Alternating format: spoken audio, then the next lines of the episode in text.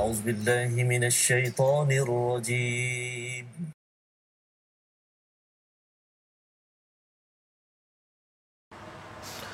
أعوذ بالله من الشيطان الرجيم. بسم الله الرحمن الرحيم. الحمد لله رب العالمين. الرحمن الرحيم. مالك يوم الدين. إياك نعبد وإياك نستعين. اهدنا الصراط المستقيم. صراط الذين أنعمت عليهم غير المغضوب عليهم ولا الضالين.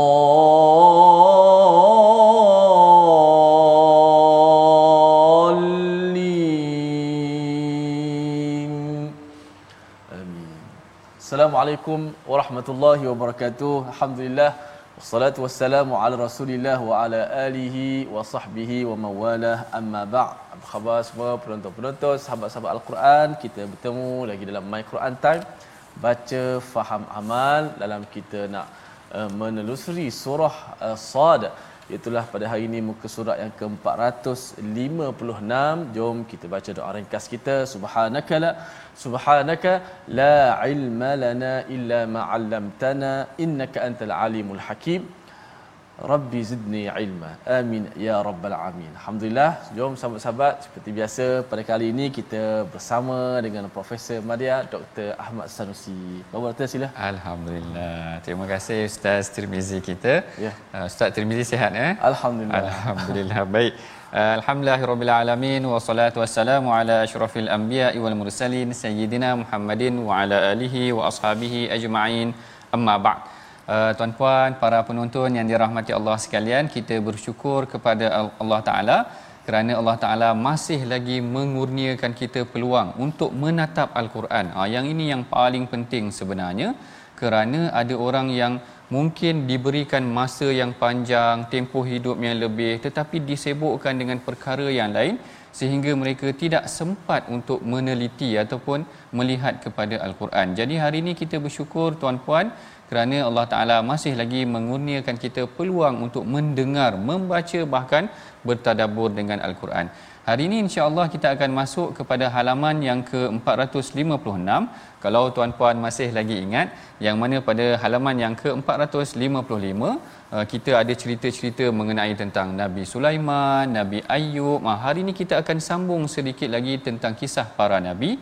Sebelum kita masuk kepada penelitian perbincangan kita pada halaman yang ke-456, mari sama-sama kita perhatikan dahulu sinopsis pengajian kita pada hari ini iaitu daripada ayat yang ke-43 sehingga ayat ke-44 kita akan ada sambungan kisah Nabi Ayub ha, manakala seterusnya ayat ke-400 uh, ayat ke-45 hingga 54 yang ini banyak sikit kisahnya iaitu ada kisah Nabi Ibrahim dan beberapa nabi yang berasal dari keturunannya ada Nabi Ishak, Nabi Yakub, Nabi Ismail, Nabi Ilyasa dan juga Nabi Zulkifli. Dan kemudiannya kalau kita tengok kepada ayat ke-55 hingga 61, Allah Taala memberikan ancaman iaitu hukuman bagi orang yang melampaui batas dan celaka ke atas mereka. Jadi ini adalah intipati perbincangan kita pada hari ini. Nanti kita akan bahagikan kepada dua sesi perbincangan. Maknanya part yang pertama kita akan bincang tentang kisah-kisah nabi yang terdahulu itu dan yang kemudian yang keduanya mengenai tentang hukuman terhadap mereka yang mengkufuri uh, mengkufuri apa yang telah diajarkan oleh para nabi sebelum kita masuk kepada sesi perbincangan kita mari sama-sama kita bacakan dahulu daripada ayat yang ke-43 hingga ayat yang ke-51 insya-Allah yang akan dipimpin oleh Ustaz Tirmizi kita. Silakan Ustaz. Baik, Alhamdulillah. Terima kasih Fadil Doktor dan sahabat-sahabat sekalian. Uh, kita dah faham sinopsis uh, bagaimana pecahan-pecahan itu membantu untuk kita tadabbur dan jom sama-sama sebelum kita memahami lagi ayat-ayat yang akan kita baca ini sama-sama kita lantunkan kita gemakan ayat-ayat Al-Quran Al Karim pada surah Sad muka surat 456 ini pada ayat yang ke-43 hingga 51. Jom sama-sama kita baca. أعوذ بالله من الشيطان الرجيم ووهبنا له أهله ومثلهم معهم رحمة منا ومثلهم معهم رحمة منا وذكرى لأولي الألباب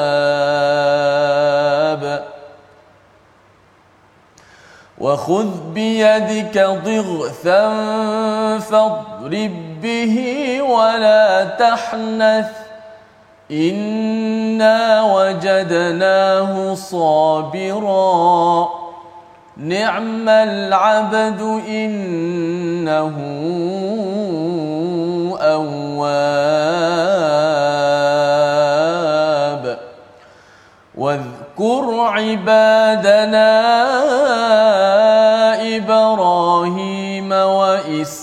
وإسماعيل واذكر عبادنا إبراهيم وإسحاق ويعقوب أولي الأيدي والأبصار.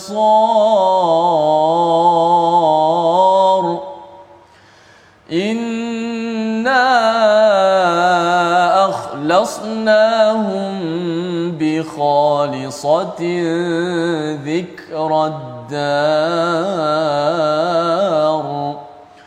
وإنهم عندنا لمن المصطفين الأخيار واذكر إسماعيل واليسع وذا الكفل واذكر إسماعيل واليسع وذا الكفل وكل من الأخيار. هذا ذكر وإن للمتقين لحسن مآب. جنات عدن مفتحة لهم الأبواب متكئين فيها يدعون فيها بفاكهة كثيرة وشراب. صدق الله Surah Azim dan pada ayat yang ke-43 Allah Taala berfirman dan kami anugerahkan baginda iaitu Nabi Ayub dengan mengumpulkan kembali keluarganya dan lipat gandakan jumlah mereka sebagai rahmat daripada kami dan pengajaran bagi orang-orang yang berfikiran sehat. Baik yang ini sebenarnya adalah kesinambungan daripada kisah Nabi Ayub. Kita dah cerita dah pada tuan-puan dalam sesi yang lalu iaitu Nabi Ayub ini diuji setelah usianya 70 tahun didatangkan kepadanya sakit yang mana kalau dalam sebahagian riwayat dikatakan sehingga gugur dagingnya tuan-puan. Allahu akbar. Kalau ini kita tengok mungkin kalau ada ahli keluarga kita yang terkena mungkin kita dah tak nak dekat dengan dia kerana kita bimbang penyakit tersebut akan terkena dengan kita dan sebagainya. Tetapi Allah Taala menunjukkan bagaimana Nabi Ayub ni orangnya sangat sabar. Eh, sehinggalah ada riwayat ataupun ada kisah yang menyebutkan dikatakan pada hakikatnya dia bertahan sehingga 18 tahun. Al-Imam Ibn Kathir menyebutkan kisah itu ataupun riwayat itu iaitu Nabi Ayub ini sakitnya selama 18 tahun sehinggalah bila mana dia tak sampai hati kerana isteri dia kata kalau engkau berdoa kepada Allah Taala mudah-mudahan Allah Taala akan uh, mengurniakan kau ataupun memakbulkan kau kerana engkau ni adalah nabi lalu dia masih lagi bersabar. Dia kata 70 tahun Allah Taala bagi aku hidup dengan aman damai dengan nikmat yang banyak dengan kesihatan anak-anak dan sebagainya. Takkan aku tak boleh bersabar sedikit dengan beberapa belas tahun aku sakit ni? Lalu dia masih lagi bertahan sehinggalah apabila semua orang meninggalkannya sehinggalah ketika mana? Ha, ada yang riwayat menyatakan isterinya sendiri yang memotong rambutnya untuk dijual. Kalau tak silap saya untuk diberikan makan ataupun diberi dibeli makanan buat Nabi Ayub sehingga itulah dia merasa kasihan dan dia berdoa. Ada riwayat yang menyatakan sedemikian yang dikatakan di dalam uh, surah yang lain dia kata idnada rabbahu anni massani ad-dur wa anta arhamur rahimin yang mana Nabi Ayub berdoa agar uh, memohon kepada Allah Taala yang Maha Pengasih itu seakan-akan mengadu kepadanya.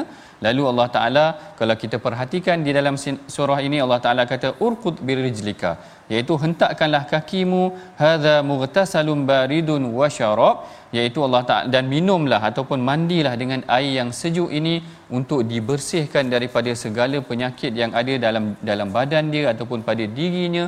Lalu dalam halaman yang ke-456 ini Allah Taala sambung lagi Allah Taala kata wa wahabna lahu wa ah-, ahlahu wa mithlahum ma'hum iaitu kalau tadi anak-anak mereka ataupun anak-anak Nabi Ayub ini telah tidak tidak ada ataupun telah pergi maka Allah Taala gantikan kepadanya anak-anak yang lain yang lebih ramai ataupun yang ramai sama ramai seperti mana anak-anaknya sebelum dia sakit terdahulu.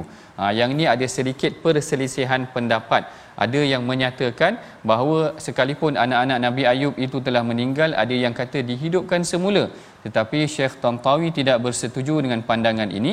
Dikatakan pada yang lebih baik pada pandangannya adalah dikurniakan kembali wa wahabna lahu ahlahu wa mithlahum. Maknanya dikurniakan kembali ahli keluarga kepadanya sehingga kan lebih banyak ataupun sama seperti apa yang Nabi Ayub dapati sebelum dia ditimpa sakit tersebut. Jadi pengajaran yang menarik daripada sini sebenarnya tuan-puan, ketika mana kita sakit ada beberapa perkara yang kena kita consider, kena kita titik beratkan. Yang pertama tentang kisah sakitnya Nabi Ayub ini bagaimana kesabaran ketika kita sedang sakit. Sebenarnya setiap manusia akan diuji dan kita semua ada ujian kita. Saya diuji dengan ujian pada diri saya, Ustaz Tirmizi pun ada ujian terhadap dirinya. Semua kita ada ujian kita, tetapi bagaimana Allah Taala nak tengok kita bersabar? Bagaimana Allah Taala nak tengok kita bersabar? Oleh yang demikian ini asas yang pertama iaitu dalam kita ditimpa musibah kesabaran itu yang ditekankan yang perlu dikuatkan dalam jiwa kita kerana kita yakin bahawa ini adalah sesuatu yang telah ditentukan oleh Allah Taala agar Allah Taala membalas ataupun memberikan ganjaran buat mereka yang bersabar. Yang keduanya adalah mengenai tentang bagaimana uh, Rasulullah sallallahu alaihi wasallam pernah mendidik sahabat agar ketika mana ditimpa ujian maka berdoa kepada Allah Taala. Ah yang ini tidak salah tuan-puan kerana kita sebagai hamba kita memerlukan kepada Tuhan kita jadi tidak menjadi masalah untuk kita berdoa kisah ini uh, diceritakan sendiri oleh Sayyidatina Ummu Salamah Ummu Salamah ini kalau tuan-puan baca kisah dia sangat sadis. Sadis dia sebab apa? Sebab waktu dia nak berhijrah, dia terpisah tiga. Dia, dia terpecah tiga. Maknanya dia nak pergi berhijrah, suami dia berhijrah ke tempat lain, anak dia diambil oleh keluarganya. Bayangkan kalau kita ada anak, orang ambil laki kita, orang ambil anak kita, kita seorang-seorang. Dan dia seorang wanita. Dia seorang wanita. Maknanya diuji dengan ujian yang berat. Dan akhirnya setelah mana mereka dapat disatukan di Madinah, tiba-tiba ha, suami dia meninggal ha, ditakdirkan oleh Allah Taala tak lama lepas daripada itu suaminya meninggal lalu Rasulullah sallallahu alaihi wasallam ajarkan dia kepadanya satu doa yang ini yang kita kalau boleh sama-sama amalkan doa yang diajarkan oleh baginda Nabi sallallahu alaihi wasallam Rasulullah sallallahu alaihi wasallam bersabda kepada Sayyidatina Ummu Salamah dia kata ma min abdin tusibuhu musibatun. Tidak ada seorang hamba yang ditimpa musibah melainkan ketika mana dia bercakap inna lillah. Ha, ini asas yang pertama. Dalam al-Quran pun Allah Taala ada ceritakan uh, golongan yang ketika mana ditimpa ujian maka mereka menyebutkan inna lillahi wa inna ilaihi rajiun. Kemudian diajarkan doa Allahumma ajurni ada yang sebutkan Allahumma ajirni fi musibati ha, dibacakan doa ini wakhluf li khairam minha. Ha, ini kita sama-sama bacakan. Allahumma ajirni fi musibati wa khuluf li khairam minha. Kalau kita bacakan doa ini, Rasulullah kata illa ajarahu Allah taala fi musibatihi wa khalafa lahu khairam minha. Allah Taala akan memberikan musibahnya ganjaran yang besar dan Allah Taala akan gantikan dengan yang lebih baik. Perhatikan kisah Nabi Ayub tadi. Bagaimana dia bersabar dalam tempoh yang sangat panjang dan Allah Taala melihat kepada kesabarannya Allah Taala menggantikan kepadanya dengan yang lebih baik Ha, itu yang lebih penting dengan yang lebih baik kadang-kadang ujian yang datang kepada kita Allah Taala nak bagi yang lebih baik tu ustaz eh. Kadang-kadang kita ingatkan ujian ni Allah Taala tak sayang kat kita ke ataupun kadang-kadang orang salahkan Tuhan pula. Ah ha, ini kita takut ni. Betul. Ada orang salahkan Tuhan, lalu Allah Taala tunjukkan kat sini Allah Taala boleh berikan kepada kita yang lebih baik itu tadi. Dan kalau kita tengok di sini ayat yang ke-44 Allah Taala kata wa khudh bi yadika dhighan fadrib bihi wala tahnath. Ha, yang ini juga ada penafsirannya. Allah Ta'ala kata, dan ambillah seikat rumput dengan tanganmu, lalu pukullah isterimu dengannya dan janganlah engkau melanggar sumpah. Apa penafsiran kisah ni? Kenapa cerita dia kena pukul isteri dia dan sebagainya? Dikatakan ketika mana Nabi Ayub sedang sakit itu, isterinya telah uh, diminta untuk melakukan satu tugas tetapi dia sama ada tersalah ataupun terlambat Lalu Nabi Ayub bersumpah dalam diri dia. Nabi Ayub kata kalau aku sehat nanti aku kena aku akan rotan kau lebih kurang begitu. Lalu Allah Taala nak ajar supaya Nabi Ayub ini menebus sumpah dia ataupun kita panggil kafarah untuk menebus sumpahnya diperintahkan kepada dia supaya mengambil sekadar jerami ataupun rumput itulah tadi yang kering tu untuk dikenakan ke atas isterinya uh, isterinya dan dia kata wala tahnath dan janganlah kamu melanggar sumpah. Kerana sumpah dalam Islam ni tidak boleh dibuat main-main juga. Kerana jangan main suka-suka sumpah. Kerana mereka bersumpah dengan nama Allah. Lalu Allah Taala puji Nabi Ayub. Allah Taala kata inna wajadnahu sabira. Ni'mal abdu innahu awwab. Ha, perhatikan perkataan yang hujung sekali Allah Taala ceritakan tentang kisah-kisah orang awab dalam dalam surah Sad ni. Yang awal sebelum ni kita cerita tentang Nabi Daud, Allah Taala cerita Nabi Daud pun awab. Nabi Sulaiman pun awab. Awab ni maknanya bila dia melakukan kesalahan dia cepat kembali. Ha, yang ni sebenarnya adalah satu perkara yang kita perlu belajar juga kerana kalau kita perhatikan baginda Nabi sallallahu alaihi wasallam ni ada orang tertanya-tanya kenapa Rasulullah ni beristighfar? Kan ustaz kan? Ya. ada yang kata Rasulullah ni beristighfar 70 kali sehari. Maknanya kalau kita fikir eh Rasulullah ni dia dah ampunkan dosa dia kenapa pula nak kena istighfar sampai 70 kali? Ha, perkara ni sebenarnya diceritakan oleh baginda Nabi sallallahu alaihi wasallam sendiri yang mana baginda Nabi sallallahu alaihi wasallam bersabda dia kata innahu la yughanu ala qalbi wa inni la astaghfirullah fil yaumi mi'ah marah. Dia kata kerana aku ni dah tenggelam dalam keseronokan beristighfar. Allahu akbar. Dia kata wa inni la astaghfirullah fi yaumin mi'ah ma'ah mi'ah marah iaitu Rasulullah ni dia beristighfar kepada Rasulullah uh, dia beristighfar kepada Allah Taala sebanyak 70 uh, 100 kali sehari.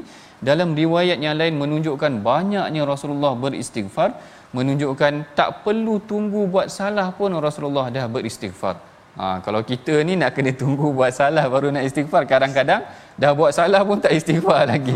Dah buat salah pun tak istighfar lagi kat sini Rasulullah tak buat salah pun beristighfar kepada Allah Ta'ala yang mana ini adalah ciri-ciri awab iaitu ciri-ciri orang yang cepat kembali kepada Allah Taala dan setelah Allah Taala ceritakan Nabi Daud, Nabi Sulaiman, Nabi Ayub, kisah-kisah pengajaran yang penting, Allah Taala sebut pula jalur nabi yang lain iaitu tentang kisah Nabi Ibrahim.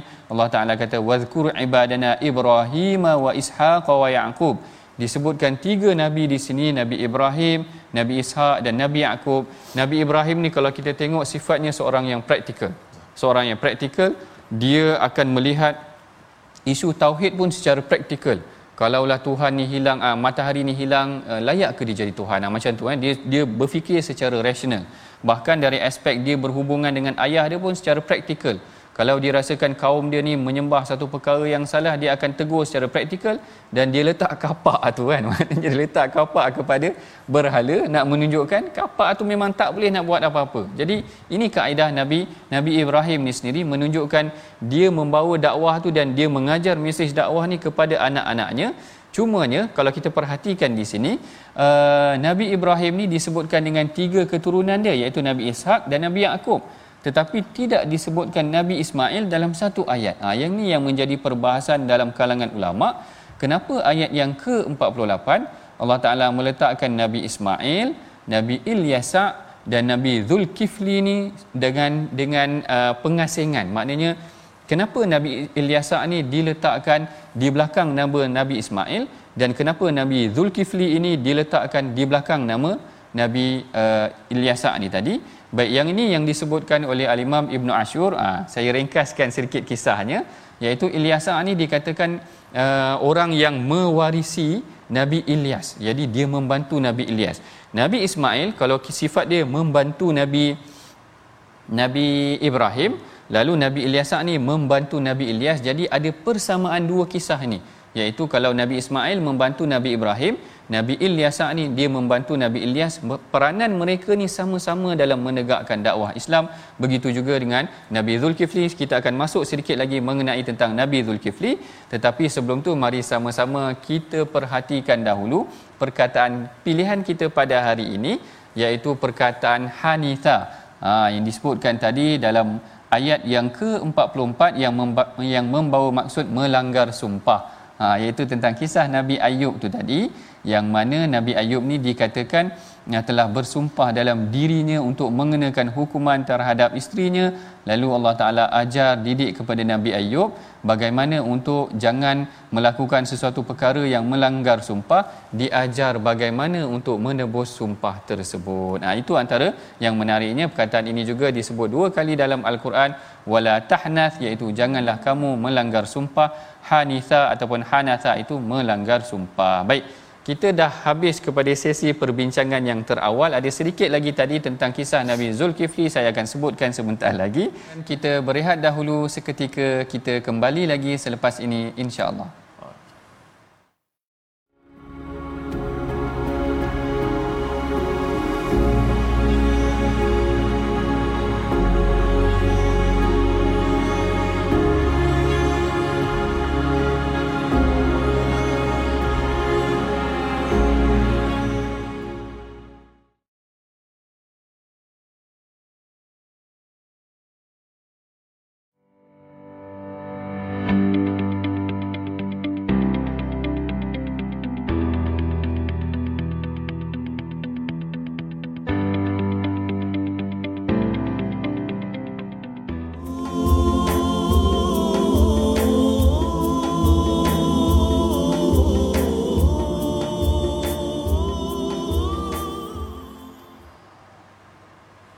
وعند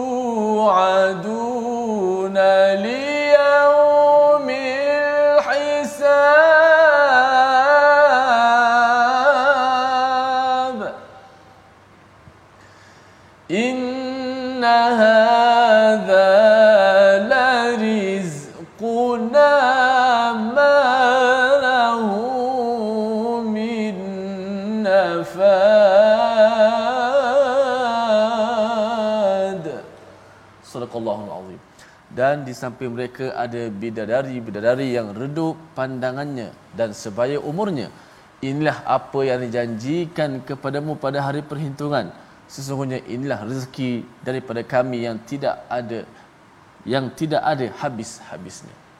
Masya-Allah, ah, tabarakallah. Terima kasih kepada penonton-penonton, sahabat-sahabat Al-Quran yang terus setia dalam My Quran Time baca faham amal.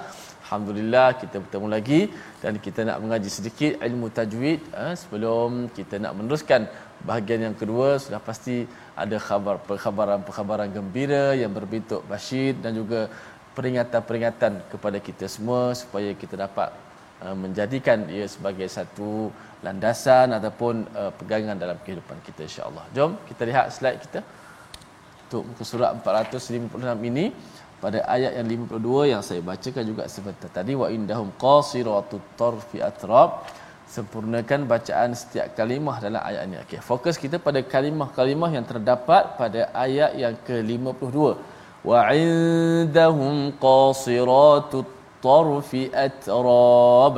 Ha, mungkin ada huruf-huruf yang agak sukar sini sedikit sebab bergabung ataupun bertemu dengan huruf-huruf yang lain. Yang pertama kalimah wa indahum qasiratut tarfi. Qasiratut tarfi. ada huruf-huruf yang bersifat kuat ada huruf-huruf yang bersifat lemah ada huruf-huruf yang tebal dan nipis seperti huruf qaf eh, baris atas. Kemudian sad yang berbaris di bawah mengekalkan ketebalannya. Kemudian huruf ra qasira tiga-tiga itu huruf yang tebal. Kemudian ada huruf ta yang berbaris di depan. Tu tu yang mana huruf ta itu berbaris di depan bertemu pula huruf ta yang bersabdu selepas itu. Uh, huruf yang bersamaan pada makhraj ta dengan ta satu makhraj yang sama. Hujung lidah uh, di belakang gigi ataupun uh, gusi atas. Qasiratut tarfi. Qasiratu. Ha, ingat yang baris depan tu adalah ta. Bukan kita baca qasiratu. Ha adalah kita dah tukarkan ta yang baris di depan kepada huruf ta. Maka dah menjadi uh, orang kata apa termasuk huruf ta selepas itu yang baris depan itu tu. Ta baris depan kemudian barulah disabtukan ta yang berbaris di atas. Kemudian at-tarfi atrab. Di hujung itu kalimah atrab. Okay, jarang dijumpa kalimah ini. Huruf ta yang mati dibunyikan sedikit hamas anginnya. At at wa indahum qasiratut tarfi atrab wa indahum qasiratut tarfi atrab baik itu saja untuk uh, sesi ulang kaji kalimah dan ayat pilihan. Wallahu a'lam Wallahu a'lam. Terima kasih Ustaz Tirmizi kita atas bimbingan setiap hari mengingatkan kita bacaan al-Quran kita biar kalau boleh biar bertepatan seperti mana yang kita belajar agar dia tak lari maknanya. Ha takut tersalah sebut sifat huruf tu tadi. Betul. Lain pula maksudnya tukang nanti. Baik. Kalau tadi perbincangan yang awal kita menceritakan tentang kisah para nabi, Nabi Ayub, Nabi Ibrahim, Nabi Yakub ada disebutkan, Nabi Ishak, kemudian ada diperincikan sedikit mengenai tentang Nabi Ilyasa. Ha, jarang-jarang dengar nama, nama Nabi Ilyasa ini. Nama Nabi Ilyasa ini diulang dua kali dalam Al-Quran. Salah satunya dalam surah Sad ini yang mana beliau adalah seorang nabi yang membantu Nabi Ilyas. Jarang-jarang disebut tentang kisah beliau. Begitu juga dengan Nabi Zulkifli. Ha, saya sambung sikit sebelum kita masuk pada part yang kedua ini. Nabi Zulkifli ini para ulama sebenarnya berselisih pendapat sedikit. Sebab ada dalam kalangan mereka yang menyatakan Nabi Zulkifli ini adalah orang saleh. Orang saleh iaitu seperti Al-Imam Qurtubi. Al-Imam Qurtubi dia melihat dia mengkaji sejarah Nabi Zulkifli ini dia katakan Zulkifli ini orang saleh, orang saleh. Tetapi Al-Imam Ar-Razi tidak bersetuju. Al-Imam Ar-Razi kata Nabi Zulkifli ini memang seorang nabi. Kerana apa dia nabi? Yang pertama hujah Al-Imam Al-Razi ini dia kata yang pertama nama Zulkifli ini disebutkan sebaris dengan para nabi. Nabi Ismail, Nabi Ilyasa. Jadi disebutkan Zulkifli di sini menunjukkan beliau juga adalah seorang nabi. Manakala yang kedua dikatakan nama Nabi Zulkifli ini nama Zulkifli ini disebutkan juga di dalam suratul Anbiya. Dan suratul Anbiya ini menyebutkan nama-nama para nabi. Bila mana disebutkan nama Nabi Zulkifli, maka Zulkifli itu sendiri adalah seorang nabi. Ah, ini penghujahan yang dibawa oleh Al-Imam Ar-Razi yang lebih selamatnya sebahagian ulama ataupun kebanyakan ulama menyatakan Zulkifli ini adalah nama nabi juga seperti mana dia dibariskan sebaris dengan nama Nabi Ismail dan nama Nabi Ilyasa. Cumanya akan ada orang tanya Zulkifli ini maksudnya apa? Ha, Zulkifli ini maksudnya apa? Yang dikatakan sebagai dia mempunyai al-kifl. Al-kifil ini maknanya adalah seorang yang mempunyai orang yang mempunyai kekuatan menanggung bebanan. Ha, itu maknanya siapa-siapa yang nama Zulkifli ini sepatutnya dia orang dia kuat dan dia kuat bersabar eh. jangan Zulkifli tapi tak faham pula maksud namanya Zulkifli ini dikatakan ada kisah dia juga ya. ada kisah ni juga apabila Nabi Ilyasa ini dia berhasrat untuk ataupun dia mempunyai ujian dan diminta untuk menyerahkan tugas itu kepada orang lain lalu dia tanya kepada pengikut dia siapa dalam kalangan kamu yang boleh mendirikan salat malam dan berpuasa di siang hari dan bersabar atas ujian manusia kepada mereka. Yang ketiga ni yang paling payah iaitu bersabar ketika marah. Ha, bersabar ketika marah.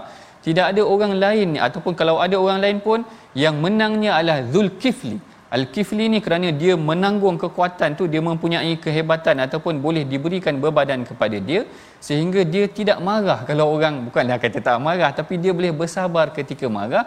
Itu yang dikatakan antara asal ataupun intipati nama Zulkifli itu sendiri mempunyai kekuatan dan dia boleh bersabar ketika marah. Ha, yang ini juga sebenarnya setiap orang yang namanya Zulkifli kena ada kekuatan ini. Ha, kena ada kekuatan ini.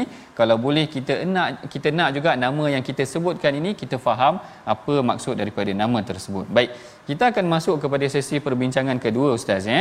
Iaitu kita akan mulakan daripada ayat yang ke-52 Uh, tapi sebelum tu kita sama-sama baca dahulu ayat tersebut daripada ayat yang ke-52 hingga ayat yang ke-61 yang akan dibimbing oleh Ustaz Tirmizi kita. Silakan Ustaz. Baik, Alhamdulillah. Terima kasih Fadil Doktor yang telah memberi pencerahan kepada kita kefahaman dalam ayat muka surat 456 ni. Kalau kita baca seorang-seorang, tuan-tuan, baca terjemahan saja pun mungkin pening juga nak faham, nak ambil macam mana nak ambil dia punya pengajaran tu. Alhamdulillah kita dapat uh, pencerahan uh, daripada ke, uh, secara umum tapi gambarannya kita, jelas kita dapat untuk mengamalkan dalam kehidupan kita bahkan Zulkifl ha, mungkin lepas ni bolehlah bagi nama anak Zulkifl, eh. Zulkifl. Eh. Ha, kita pun ada sahabat-sahabat kita guru-guru kita yang memang nama Zulkifli Betul. memang uh, seorang yang hebat seorang yang sabar dan bahkan kita nak sambut Ramadan tak lama lagi pun uh, mengajar kepada kita untuk sentiasa menahan diri daripada hawa nafsu dan juga sifat marah itu mudah-mudahan kita diberikan akhlak al-Quran insya-Allah jom kita baca Bayati ayat 52 hingga 61 أعوذ بالله من الشيطان الرجيم بسم الله الرحمن الرحيم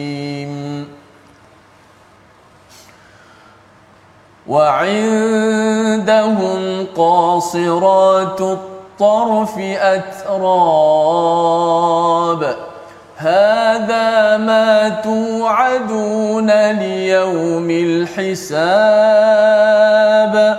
إن هذا لرزقنا ما له من نفاد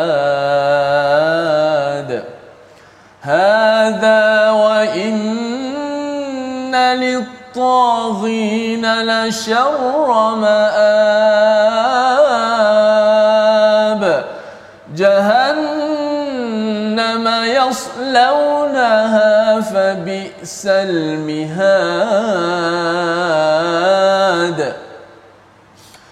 هذا فليذوقوه حميم وغساق. وآخر من شكله أزواج. هذا فوج مقتحم معكم لا مرحبا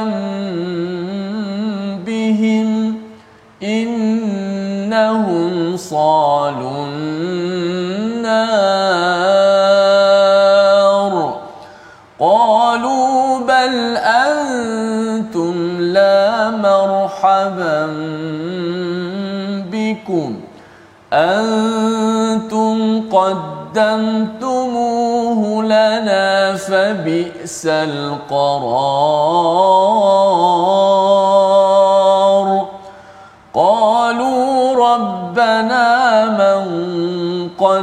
لنا هذا فزده عذابا فزده عذابا ضعفا في النار صدق الله Sadaqallahul Azim dan pada ayat yang ke-52 Allah Taala berfirman dan di samping mereka ada bidadari-bidadari yang redup pandangannya dan sebaya umurnya inilah apa yang dijanjikan kepadamu pada hari perhitungan. Perhatikan ayat ini sebenarnya tuan-puan setelah mana Allah Taala menceritakan tentang kisah para nabi terdahulu. Kalau kita kembali balik kepada objektif surah Nabi Sad ini, surah Sad ini, sorry. Surah Sad ini adalah surah ketika mana dia diturunkan Rasulullah sallallahu alaihi wasallam sedang menerima tekanan daripada kaumnya lalu Allah Taala mendidik Rasulullah. Allah Taala kata tengok perhatikan kaum-kaum terdahulu perhatikan nabi-nabi terdahulu mereka diuji. Ada khusumah ada perbalahan ada macam-macam jenis perbalahan. Dibawanya kisah Nabi Daud dibawanya di dalam kisah ini kisah Nabi Sulaiman kemudian nama Nabi Ayub juga disebutkan dan beberapa nama lagi disebutkan mereka ini semuanya awam. Mereka ini semuanya orang yang cepat kembali kepada Allah Taala.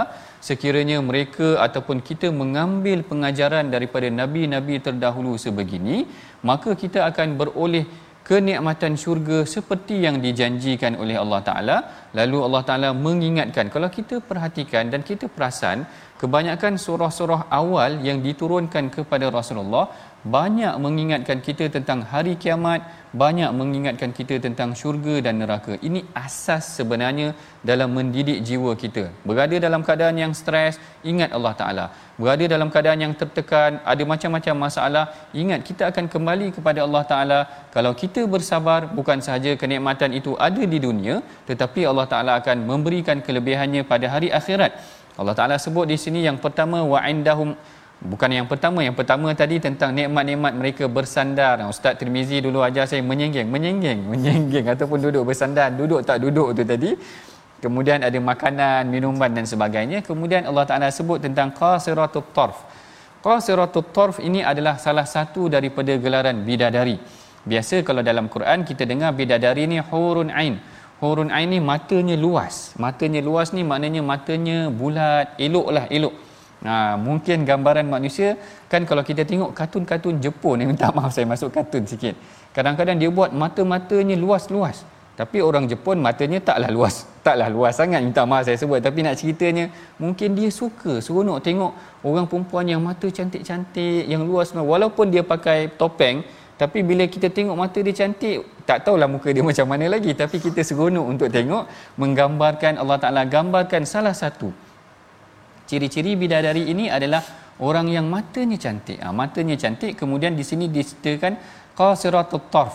Qasiratut tarf ni adalah ada yang memberikan pandangan qasirat ni pendek. Tarf ni adalah jelingannya maknanya dia tidak menjeling kepada yang lain. Ha, kalau kita ada pasangan pun kita pun tak suka pasangan kita jeling pada yang lain. Kalau kita ada suami, orang perempuan sangat sensitif. Kalau dia ada suami, suami dia suka jeling, ha, dia tak suka. Maknanya kalau dalam syurga, pasangan mereka, bidadari itu adalah orang yang fokus kepada mereka sahaja, berkhidmat kepada mereka, memberikan maknanya penumpuan terhadap nikmat-nikmat yang diberikan dalam syurga khas buat mereka yang bersabar itu tadi dan membawa ajaran yang diajarkan oleh Allah Taala.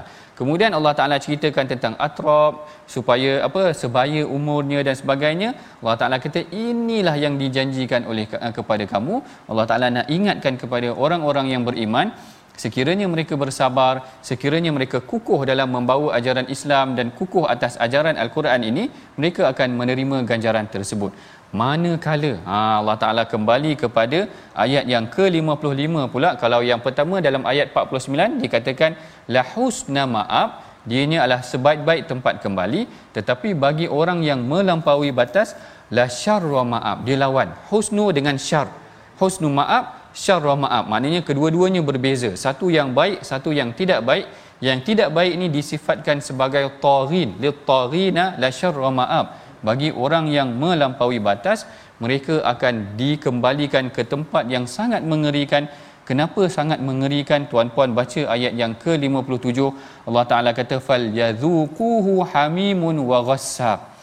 Hamimun wa ghassaq. Disebutkan juga di dalam surah yang lain hamim ini adalah air yang menggelegak yang sangat panas. Air yang sangat menggelegak saya tak boleh bayang tuan-puan kalau air tengah menggelegak kita paksa orang minum. Allahu akbar macam mana? Seksa. Allah. Seksanya tu silap-silap tuang air terus tembus macam tu kan. Gambaran Allah Taala tentang neraka ni airnya menggelegak sedang mendidih tu dicurah untuk minum. Allahu akbar. Kita kalau minum kat dunia ni berasap pun tunggu lagi, tiup lagi. Kalau dalam sudu pun tiup lagi. Ini menggelegak disumbat dalam mulut kita Allahu Akbar. Hilang semua diri rasa ataupun barangkali rosak habis anggota ataupun organ dalaman tersebut. Dan disebutkan juga, juga tentang ghasak. Ghasak ini dalam ini diterjemahkan sebagai nanah betul lah. Iaitu dia adalah air yang keluar daripada luka manusia yang busuk. Yang gambarannya tentang manusia di dalam neraka itu diberi minum air yang mendidih kemudian ada air yang busuk ini Allahu akbar. Tentang sifat busuk ini sebenarnya pernah dilalui oleh Rasulullah ketika mana peristiwa Isra Mi'raj. Rasulullah pernah melalui kepada satu kaum. Dalam kisah-kisah Isra Mi'raj ini ada yang sahih ada yang tidak sahih. Ada yang sahih antaranya kalau saya saya masih lagi ingat iaitu mengenai tentang lelaki yang mencakar ataupun kaum yang mencakar muka dan dadanya dengan kuku besi. Allah Taala jadikan kuku dia besi cakar-cakar muka dia kerana mereka ni golongan yang makan daging orang lain iaitu suka mengumpat dan bercakap belakang terhadap orang lain. Golongan yang kedua adalah golongan yang bau busuk sangat seperti yang diceritakan tentang rasak ini iaitu kaum wanita ataupun kaum lelaki yang mendekati zina ataupun melakukan zina. Sedangkan Allah Taala telah memberikan kepada mereka perkara yang lebih baik yang telah dihalalkan kepada mereka tetapi mereka memilih yang haram. Lalu Allah Taala seumpamanya membayangkan ada satu perkara yang wangi ada satu perkara yang busuk kamu pilih yang busuk. Nanti dalam neraka aku akan bagi kepada kamu benda-benda yang betul-betul busuk. Allahu akbar. Dalam dunia begitu juga tuan-puan. Tengok benda yang cantik. Tetapi apabila diharamkan oleh Allah taala dia sebenarnya adalah perkara yang tidak baik buat diri kita sendiri dan juga buat orang lain. Lalu Allah taala kata dalam syurga dalam neraka nanti fal yazuquhu hamimun wa ghassaq. Mereka akan diberikan air yang mendidih dan juga air nanah tu tadi. Tak boleh nak bayang tuan-puan. Nak, nak kumpul secawan nanah ni bukannya bukannya senang eh? Mana nak nak kumpul. Ini Allah Taala bagikan nanah-nanah. Allahu akbar. Ini yang kita takut. Mudah-mudahan Allah Taala jauhkan kita daripada uh, siksaan yang Allah Taala akan berikan sebegini. Wa akharu min syaklihi azwaj. Dan macam-macam bentuk-bentuk uh, siksaan yang lain lagi.